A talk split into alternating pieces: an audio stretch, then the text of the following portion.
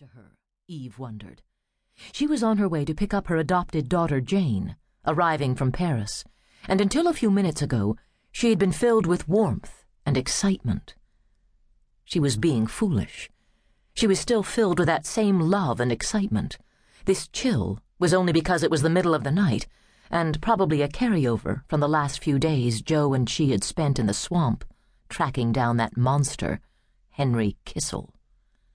It had been a nightmare period when the serial killer had taken a little girl hostage to lure Eve to come after him. She could do nothing else when he had lied to her and told her that he was the one who had killed her little girl Bonnie all those years ago. The nightmare had taken on gigantic proportions when they discovered the island on which dozens of murdered children had been buried. Yes, that was enough to chill anyone to the bone. Together with the realization that Joe Quinn was growing further and further away from her every minute she continued to search for the body of her murdered daughter, Bonnie. All the years of love and living together that might be coming to an end because she couldn't bear not to continue to try to bring her Bonnie home. Years ago, her child had been kidnapped and presumed murdered.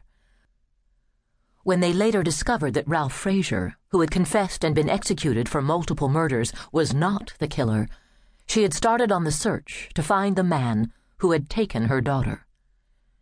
And Joe had been with her through it all, giving her support and love first as an FBI agent, then with the Atlanta PD, but always right beside her. He'd been there to pull her out of the depths of depression, give her encouragement when she decided to go back to school and become a forensic sculptor to help bring closure to other parents of children who had been lost. He had been her lover, her friend, her protector. Until this last year, when he had grown weary and frustrated at the constant threat to Eve. That last danger from Henry Kistle might have been the final straw. Don't think about it. Think about seeing Jane and the fact that Joe had not walked away from her yet. He'd been fine when she'd left home this morning. Maybe she could work out the. Her cell phone rang. Jane. I'm on my way, she said when she picked up. Was your flight early? I thought I had another thirty minutes. You probably have a hell of a lot more time than that, Jane said. I'm in Charlotte, North Carolina. My plane had a mechanical problem and landed here. They're trying to put us on another flight. It looks like a two or three hour delay. Damn. Well, I'll come out and wait anyway. You will not. Go back home. I'll call you when I'm ready to board the flight. Eve thought about it. You're probably right. I should be able to get back in plenty of time to meet you at baggage claim. Sorry. I didn't want to put you to this trouble.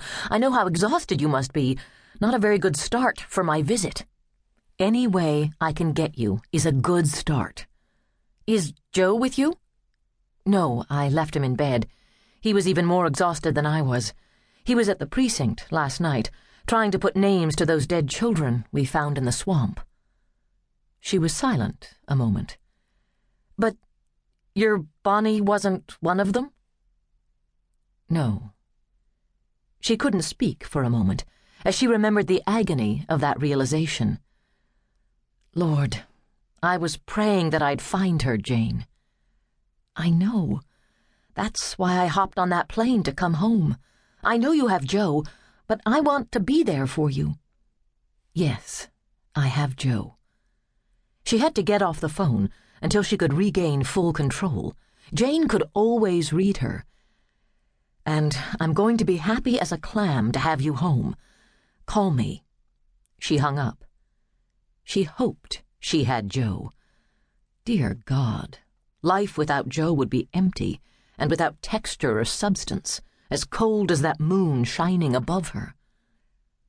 Coldness again. She couldn't shake it off. She got off the exit and turned around. She would go home to the lake cottage and Joe. She would hold him and let his strength pour into her. Then maybe, after a little while, the chill would go away. The lights were on in the kitchen, Eve noticed, as she drove up to the cottage. Joe must not have been able to go back to sleep after she'd left.